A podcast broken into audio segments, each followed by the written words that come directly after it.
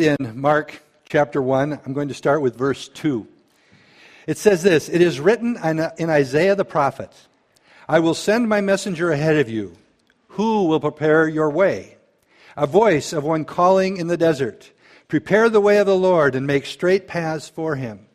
And so John came, baptizing in the desert region, preaching a baptism of repentance for the forgiveness of sins. The whole Judean countryside and all the people of Jerusalem went out to him. Confessing their sins, they were baptized. Excuse me. Baptized by him in the Jordan River.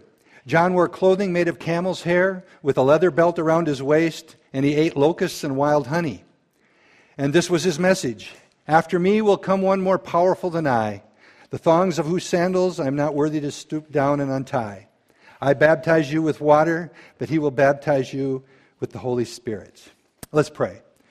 Heavenly Father, I pray as we look into your word this morning, you speak to our hearts clearly. God, I pray that you would not allow there to be any criticism or condemnation, but God, that the truth would, would truly be uh, spoken clearly. Help me to speak clearly. In Jesus' name, amen. When you read that scripture, it's like, wow, we've got this guy, as we all know him as John the Baptist, and it tells us that he's going to be the forerunner of Christ, the Messiah. And then you look at this character that God chose. And you, you see this picture in just those few verses. You've got this guy. First of all, he's out in the wilderness.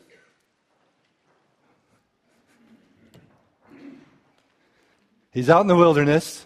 He's dressed in camel hair. Can you imagine if we called up one day and I sent out an email to everybody and said, hey, there's this great preacher. Uh, he's kind of weird. He dresses really funny. He's wearing animal fur, and he, he's down in Camden Park, standing down by the river, and he's living off bugs and some honey if he can find it. And he's got kind of this convicting message of judgment, but hey, let's go see him. You think, well, are you nuts? This guy should probably be locked up. And that's kind of what we see here in John the Baptist. He's out in the wilderness of Judea, the desert area of Judea, by the Jordan River, baptizing, it says, in the area of the Jordan. And the Jordan River, a lot of times during the year, wasn't really that much of a river. It would, during the flood season, when the snows would mount, melt off the mountains, it would be a raging river, but a lot of the times it was just kind of a shallow, slow moving river, uh, dirty river. And here's where he's at. And he's, he's, he's got this message that he's bringing.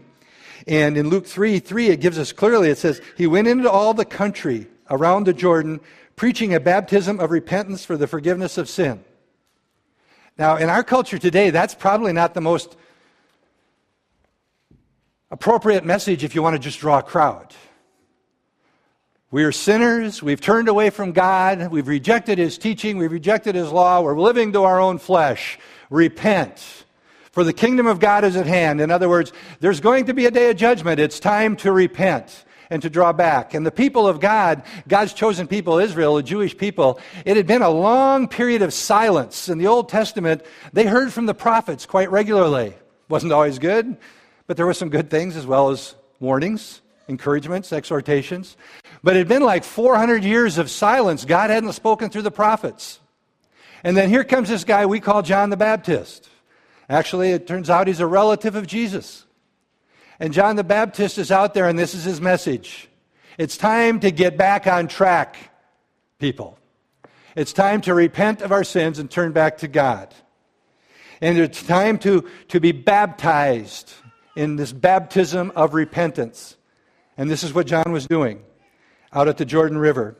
Now, the word baptize is an important word. I'll probably mention its definition a couple different times, but the word baptize in the Greek, baptizo, means to submerge or to immerse, to, to make very clean, to totally overwhelm. Matter of fact, we could call John the Baptist John the Immerser. He was baptizing the historical texts that we see in the scriptures, plus the Jewish historians write that baptism in that day was by submersion. It wasn't by sprinkling or dipping, it was total immersion as this picture gives us here. And John was immersing to the immersing the people in the Jordan. And, and in the first century, to the Jews, this wouldn't, this whole idea of baptism and immersion wouldn't have been a foreign concept. What John was doing was a little different than what they were used to, but baptism cleansing had been around for a while in their Jewish faith and in their Jewish culture.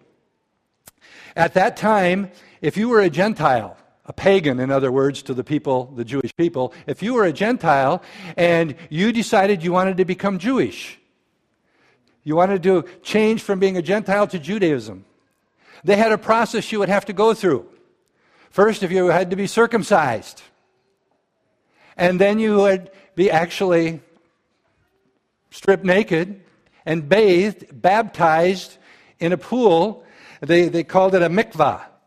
And we've, archaeologists have found these mikvahs near where the temples were and at different locations where they would actually bathe the people, these proselytes, these ones that were going to change from being Gentiles to Judaism. So they would, it would be common to them, and I'll touch on that a little bit more later. And then after the baptism, they would, they would have to sacrifice something at the temple.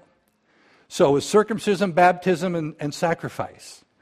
And they also would be very familiar with just in the daily life of that culture. If you're familiar with the Old Testament law, there were many, many things that would make you unclean according to the law. A woman was considered unclean during her menstruation period. If you touched a dead animal, you were considered unclean. And the list goes on and on. And one of the things you would have to do is to wash, to be baptized as part of this ritual to be considered clean. So it would have been common in the everyday practices of the Jewish people as well.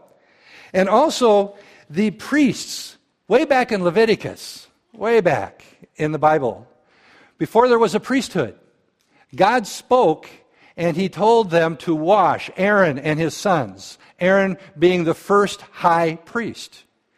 They washed, cleansed them. It was a, a, a spiritual washing, cleansing, preparation. And then he was anointed, being acknowledged by God as the first high priest. So there's a history so that they would have understood. But here's this guy out on the Jordan River, looking pretty strange. Certainly, it doesn't look like a normal priest who would be involved with baptism or washing. And he's got this message that he's sharing. Now, the Jordan River, it's interesting that he would have been at the Jordan River. The Jordan River to the Jewish people had a significance symbolically in a number of ways. If you remember when the Jewish people were set free from Egypt after being enslaved for around 400 years, they were taken out into the wilderness, the whole Red Sea story, and then they marched around in the wilderness for 40 years because of unbelief. And then finally they came to the Jordan River. They were on the east side of the Jordan River. And there they camped, and looking across the river was the promised land. Now, Moses had been their leader this time during the desert experience, but Moses was not going to be allowed to go into the promised land. So he passed the baton, so to speak, or passed the mantle to Joshua. And Joshua led the people into the promised land through the Jordan River. The Jordan River, symbolically to the Jewish people, was a, a picture of new beginnings, a picture of salvation, a picture of hope. From their 40 years of wandering, now they're going into the promised land. And when we see Jesus, he comes to John the Baptist at the Jordan River. Now, up to this time, Jesus' life, we don't know hardly anything about. We know he was dedicated to the temple, as we just read about. We know that, that there's a story about him when he was 12 years old, how he kind of stayed behind at the temple and his parents went and left him. And then we don't hear much about him at all. We know he was a carpenter's son. So there's a lot of, of, of assumptions that he lived as a tradesman quietly. And then he comes on the scene, and we see him coming to John the Baptist to be baptized in the Jordan River. And it's interesting, baptism, they, they referred to it as it, baptized in living waters. It was never to be baptized in a stale pool where the water wasn't moving. Moving water is life. So he's taken to the Jordan River, to living water, to be baptized. In Mark chapter 1, verses 9 through 11, it says this At that time, Jesus came from Nazareth, his hometown in Galilee and he was baptized by John in the Jordan River. And as Jesus was coming out of the water, he saw heaven being torn open and the Spirit descending on him like a dove. And then this voice came from heaven You are my Son, whom I love. With you I am well pleased. At Jesus' baptism, his life totally changed. He never went back to his former life. From that day forward, his ministry began. Whatever he was before, he was no longer. He was now ministering as the Messiah who has come. And it's interesting to me, too, and, and not to make too much out of this dogmatically or anything like that, but it's interesting to me that when Aaron, the very first high priest, was to be set in as the high priest, God said, Take him, wash him, baptize him. And then when he came out of the water, they anointed him with oil. And then he is declared, This is the high priest. Like the mark of approval was given to Aaron to be the priest after his baptism and his anointing. And it's interesting to me here that we see Jesus coming. And we all know he's the Son of God. But we see him coming out of this hiddenness that he'd been in for 30 years. And he goes and he is baptized. And when he comes up out of the water, he is not anointed with oil. The Holy Spirit comes and lands upon him as a dove, it says. And then he isn't proclaimed to be by anybody less than God from heaven. He rends the heavens and he speaks, This is my beloved Son, in whom I am well pleased. This all took place at that baptism in the Jordan River. Well, the question for us may be what the heck does this have to do with all of us and baptism? Well, we are commanded by God to be baptized, and we're called to make disciples and baptize them. Now, as I said in our Victory 101 classes when we talked about baptism, you know, I've, I've heard it said within the community, even here in Balaton, that this church out here doesn't believe in baptism. That's absolutely not true. We totally believe in baptism. It's an important part of what we believe we should be involved with and experience as Christians. I think what they're saying is we don't believe in infant baptism and baptizing babies. And they're totally correct if that's what they mean. What we do believe in is what you just saw here this morning bringing a child to God and dedicating that child to God.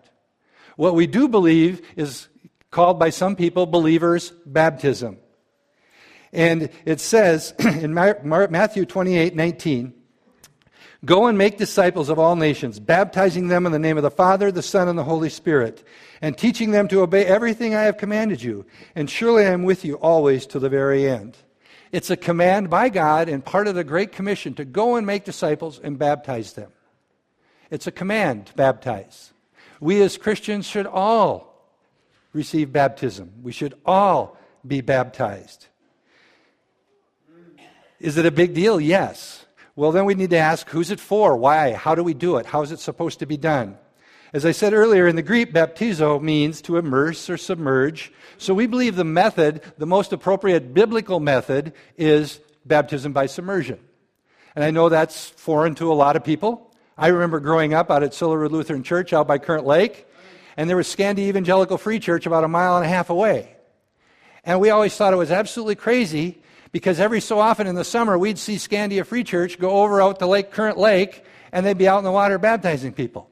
And I remember thinking, boy, are they a weird church. So I understand completely when people look at us and say something about, did you see what they're doing at Lake Yankton? They are a weird church. So I get it. But we believe as we look at the Bible and we try to model everything as best we can with the revelation we're given, to a biblical model. And we believe to be baptized by submersion is that biblical model. And as I said earlier, baptism has been around for a long, long, long time. I mentioned a proselyte, a, a heathen, a pagan, a Gentile, deciding because of the living in the culture of the Jewish people, some of them wanted to become Jews. They wanted to join their religion, join their faith. And they would have to go through the process that I already mentioned uh, first, the males would have to be circumcised. Then, after a certain period of time for healing to take place, they would be baptized. And literally, according to the historians of that day, they would be taken, they would be naked, and they would be baptized. And if it was a woman, the priest would stand outside, and females would baptize the women, Gentiles, if they wanted to be. And then they would go over to the temple and sacrifice something. So that process involved baptism, but it also involved the circumcision and sacrifice. And it was taken very, very seriously. In the historians' rendering of what took place, it was very common that they would use a phrase that I'm, phrase that I'm not even going to try to speak in the Hebrew, but it basically said this as the proselyte would come out of the water of the baptism, they would simply say this phrase, and in English it says, He is a newborn child. He is a newborn child. In their mind, a pagan, a Gentile, a heathen was as good as nothing. They were dead.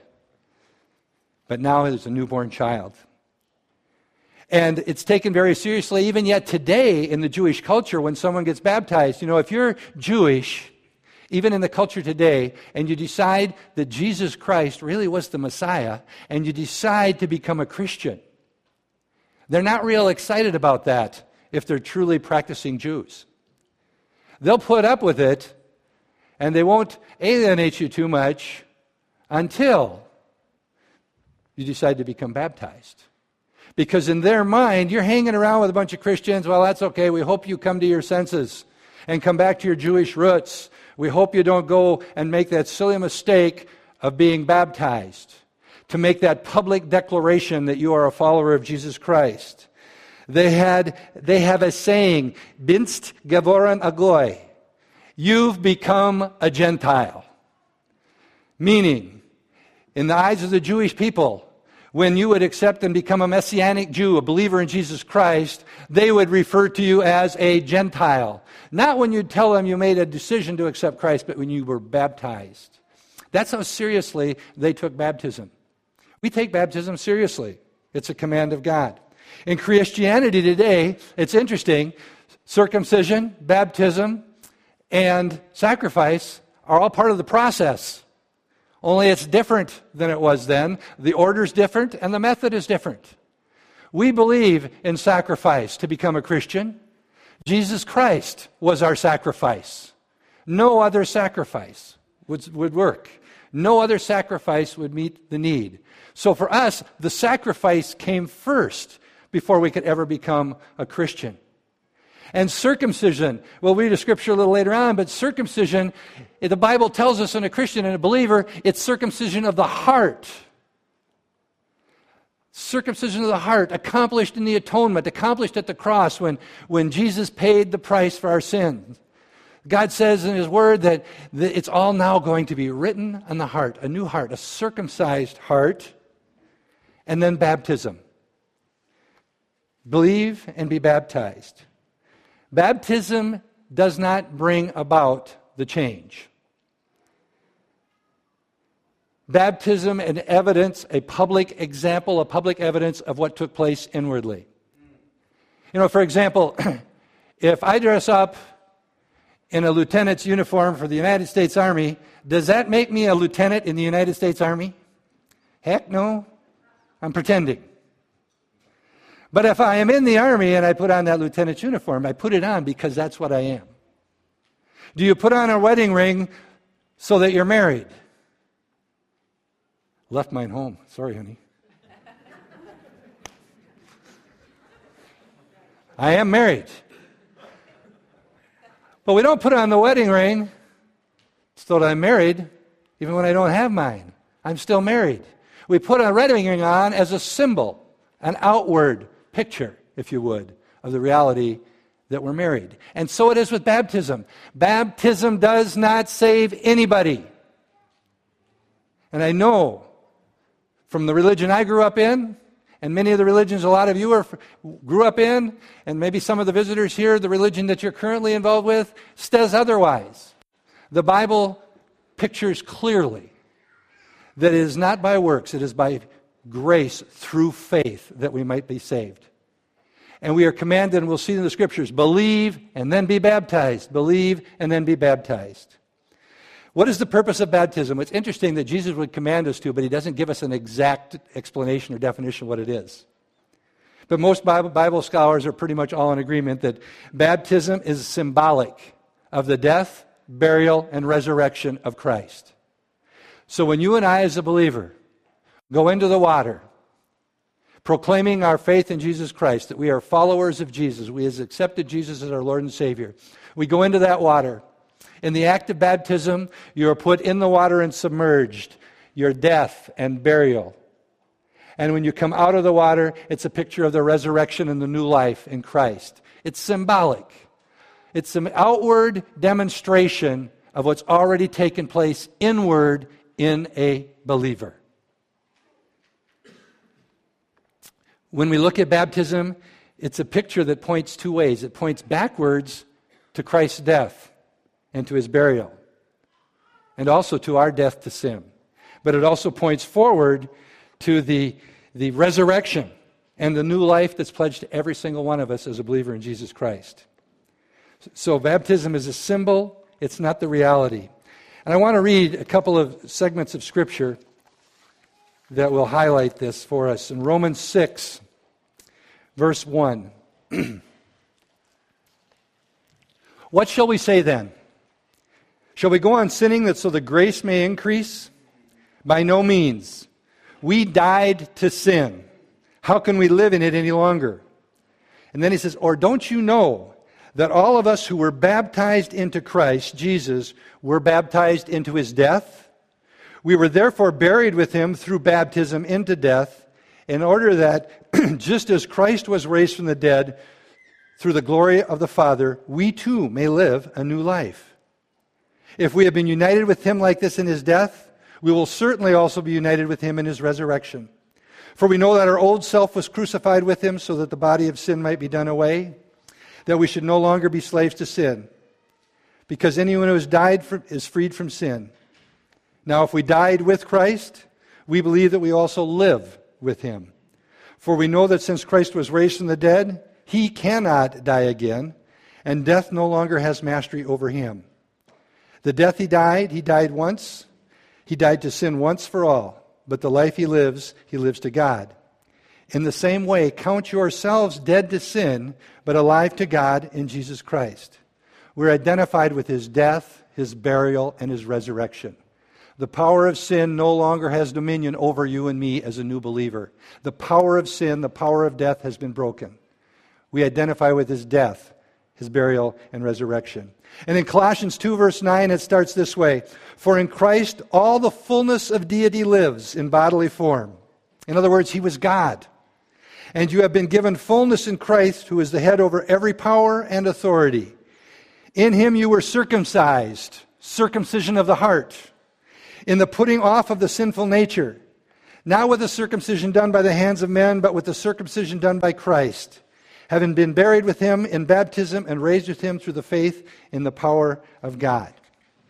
Baptism is an act of faith. When we accept Jesus Christ as our Lord and Savior, the command is to make disciples and be baptizing them. It's, a, it's an act of faith and it's also a statement of faith. It's saying, My old life is left behind. What I was before, I no longer am. I am a new creature in Christ. Death here in this case is the end of that power of sin in our life. It's the end of selfishness. It should be the ends of the world's ways in our life. In a sense, when you get publicly baptized, what we're experiencing is a public burial. When something dies, we bury it. When someone dies, we bury it. When Jesus died, they buried him. When we identify with his death. So, in a sense, when we go into the water and go under the water in baptism, it is a public burial. When we come out of that water, we can identify and say, you know what? Whoever I was when I went in, that's not who I am now.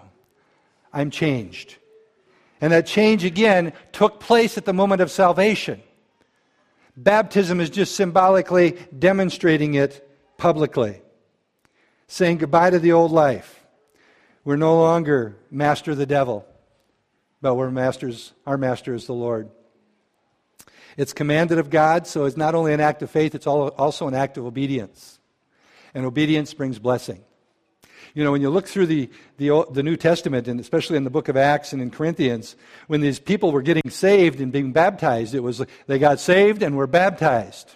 Remember the Ethiopian eunuch when Philip is there and he shares the gospel with him and, and he says, what do I, What's preventing me from being baptized? Nothing. If you believe, let's go. You be baptized. And we see over and over all these different households. They believed and were baptized. So it's an act of obedience. Why don't we baptize infants? The answer is really pretty simple.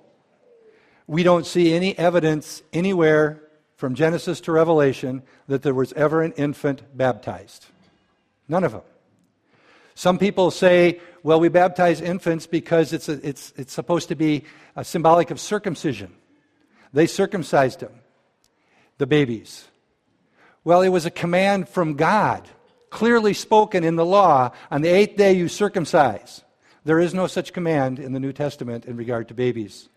So we don't baptize babies. Another argument you'll hear from people who baptize infants is that they'll use scriptures that are talking about households. And I'm not going to read all of them, but there's a household of Cornelius in Acts, and the household of Lydia, and the household of the jailer in Acts, and the household of Stephanas in 1 Corinthians. And they say that their whole households, the scriptures read like this they and their entire household believed and were baptized.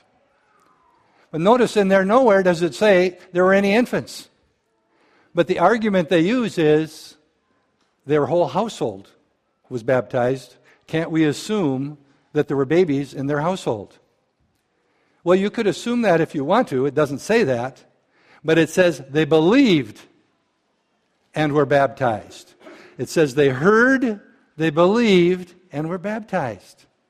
So even if there were infants in that household and that assumption was correct, we can be pretty certain they didn't hear and believe.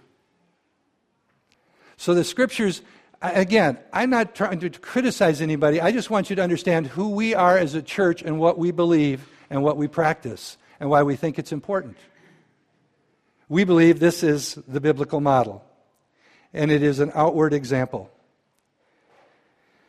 Sometimes people ask, well, what do you do? You know, in, in, the liturgies that we all grew up in, they had this thing they would read, and you go through this whole baptism, and that's okay, nothing wrong with that. But they're wondering, what do you guys say? Well, we don't say much. The Bible says they baptized him in the name of the Father, Son, and the Holy Spirit. And another spot it says they baptized in the name of Jesus Christ our Lord. So to cover all my bases, I do both. It's not the magic in the words. It's the act of the heart. But when we baptize, we say, and we baptize you now in the name of the Father, the Son, and the Holy Spirit, in our Lord Jesus Christ. Then they would ask, and I get this asked, um, I want to be baptized. Do I have to come to you as the pastor? And so, of course you don't. I'd love the privilege, but you absolutely don't. It says, We are all to go. Who is the Great Commission to? All of us as believers. And it says, Go make disciples. It doesn't say, Pastor, go and make disciples. It says, all of you, go and make disciples and baptize them. And baptize them. When we do baptism out there publicly, it's generally myself and Bob or one of the other elders doing the baptizing, but it doesn't have to be. Parents can baptize their children. You can have a friend can baptize you. Another believer can baptize you. It, it's, it's not about who's doing what. It's a public demonstration of an inward change that's taken place in your heart. So, I probably got some of you mad at me. Some of you think I'm crazy. Some of you are confused. And hopefully, a few are going right on, brother, preach it. Just a review and close. It's a symbolic, baptism is a symbolic picture of being buried with Christ and raised to a new life with Him. And quite honestly, for some, it is a major spiritual break breakthrough. There is a spiritual significance to it. Some people come out of the water and it's like they have been set free. All that they knew in their head and all they believed, all of a sudden it's real. It's an awesome experience.